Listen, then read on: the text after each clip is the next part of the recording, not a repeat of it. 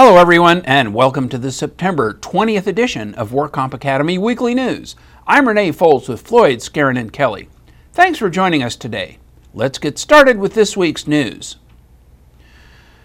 The DWC has proposed a new revision to parts of the QME regulations.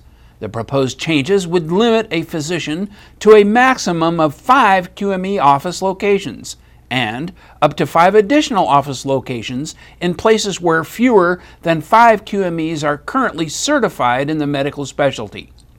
This proposal addresses a concern that QME assignments have become increasingly concentrated among a small number of QMEs who list more than 10 different locations available for evaluations.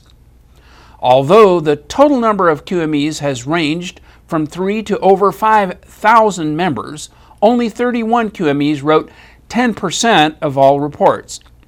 Almost 4% of QMEs listed 11 or more office locations, and those QMEs received 39% of the panel assignments.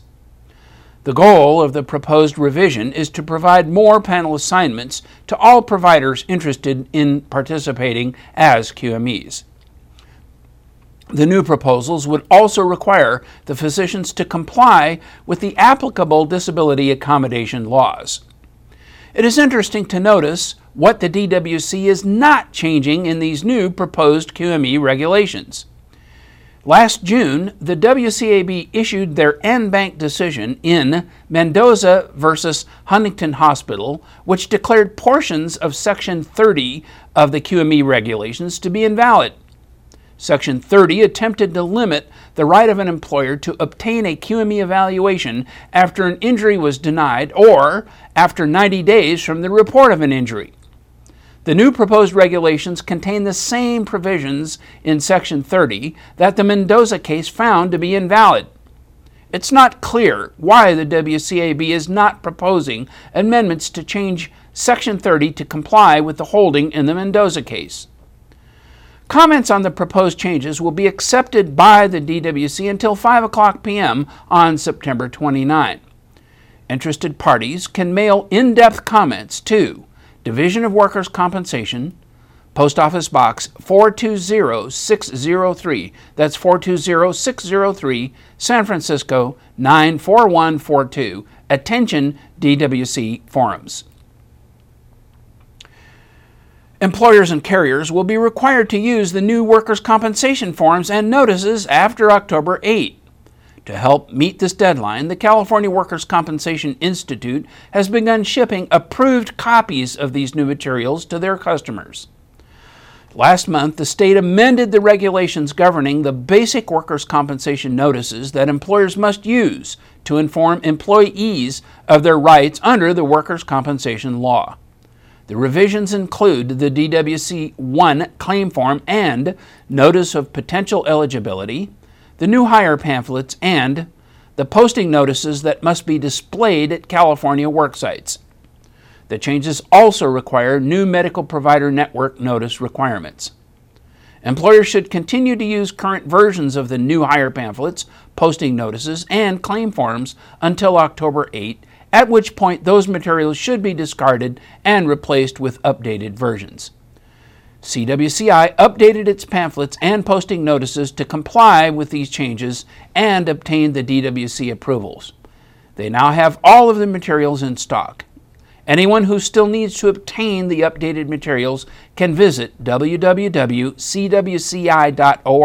or call 510 251 9470. The Institute also plans to hold a one day seminar on the new notice requirements and other recent regulatory changes next month. And now our fraud report. Rudy Ursua from Victorville was arrested by investigators from the San Bernardino County District Attorney's Office for workers' compensation fraud. He was charged with a total of nine felony counts. Gallagher Bassett Services and the Employment Check, a private investigation firm, reported that Ursua fraudulently filed for workers' compensation benefits. He claimed that he injured his left elbow at work in 2008 when he stepped on some loose plumbing fittings that were on the floor. Benefits of over $15,000 were paid on this claim. The investigation then revealed that Ursua actually fell and fractured his left elbow while skateboarding at his girlfriend's house. Ursua denied under oath during his deposition that he was injured skateboarding and said that he hasn't skateboarded since 2003. Ursua was located and arrested by DA investigators while he was working at a Victorville McDonald's restaurant. He was transported and booked into the sheriff's Victorville jail, where he is being held in lieu of $50,000 bail. Vista City Councilman Frank Lopez and his wife, Mary, pled guilty to a misdemeanor for failing to pay workers' compensation premiums. Each must spend a day in jail, pay $12,000 in restitution, perform 120 hours of community service, and attend a payroll tax seminar. They were ordered to report to the Vista Jail on November 14. The misdemeanor is the only charge to come out of a year long criminal investigation. The couple allegedly wrote bad payroll checks to their workers at Casa Linda Mexican Restaurant in Vista. Lopez is facing a recall threat from Vista residents who say he is unfit for public office. All four of the remaining city council members have called for him to resign. A felony conviction would have barred Lopez from serving on the council. The National Insurance Crime Bureau released a new report on 2010 questionable claims. Questionable claims are claims insurance companies refer to the organization for closer review and investigation based on one or more indicators of possible fraud.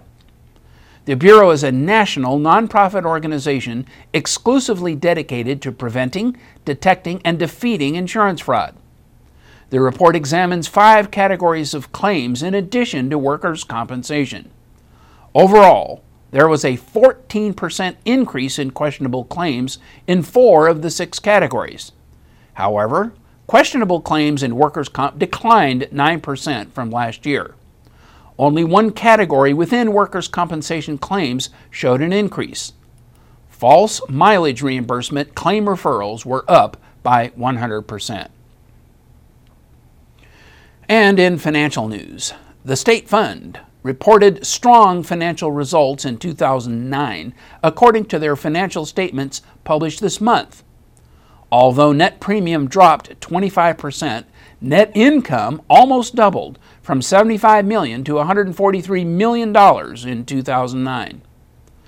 The state fund posted an increase of 161 million dollars to its policyholders' surplus and a jump in net investment income from $896 million two years ago to $912 million last year. The fund maintained a 75.3% loss ratio. Despite these favorable financial statistics, the report cautions that their numbers may be challenged in the future by a large inventory of open claims dating from 2001 to 2004. This is when the California's workers' compensation insurance market was in crisis after many carriers either became insolvent or left the market. During that time, state funds shouldered an unusually high market share. Although their current loss ratios are well above industry benchmarks, they expect them to come down over the next few years as they bring many of the older claims to resolution. However, the fund earned the highest financial rating from the National Association of Insurance Commissioners. In August, the WCIRB submitted a report to the California Insurance Commissioner recommending a 29.6% increase in premium rates. This week, the WCIRB Governing Committee lowered their recommendation to propose a 27.7% increase instead. The August filing also contains proposed changes to the standard classifications for consulting engineers, land surveyors, oil or gas geologists, and geophysical exploration. The WCIRB amended the filing to withdraw those proposed classification changes. A public hearing on the matters will be held on October 12 at 1 o'clock in the 22nd floor hearing room at 45 Fremont Street in San Francisco. The Fitch Rating Service has revised its sector outlook on the U.S. property and casualty insurance industry to stable from negative for both the commercial lines and personal lines sectors. The change in outlook reflects Fitch's view that the industry withstood the recent financial crisis reasonably well.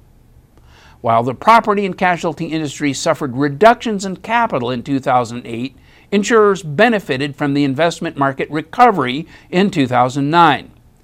Improved investment returns, coupled with improvements in underwriting performance, promoted a return to previous strong capital levels.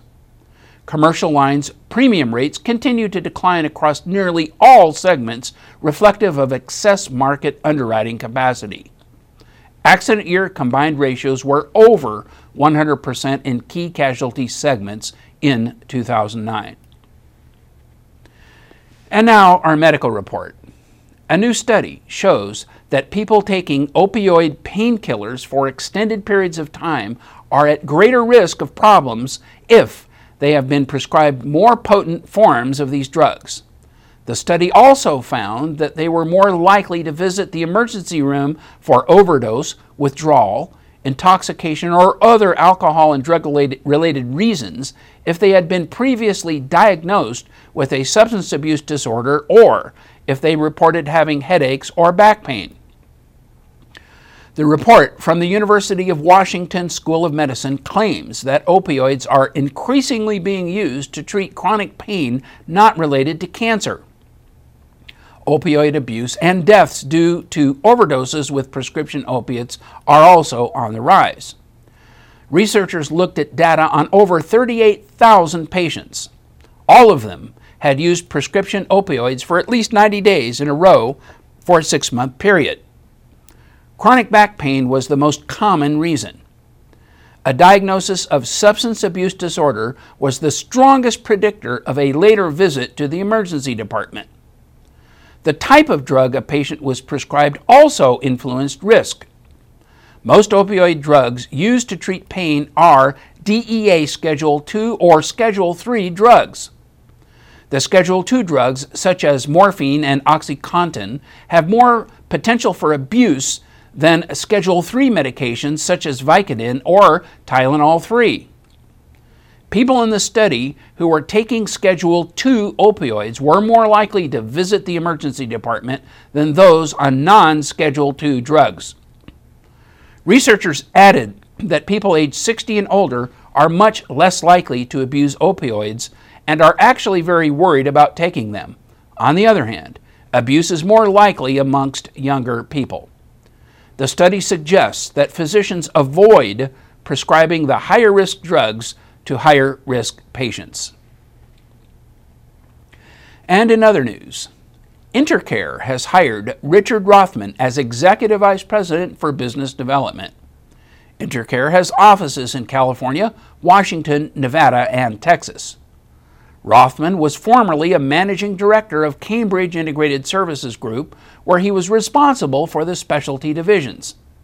Rothman began his career in 1981 with Gallagher Bassett Services, where over a 16 year period he rose from a loss control representative to executive vice president of business and development and ultimately to become a corporate officer.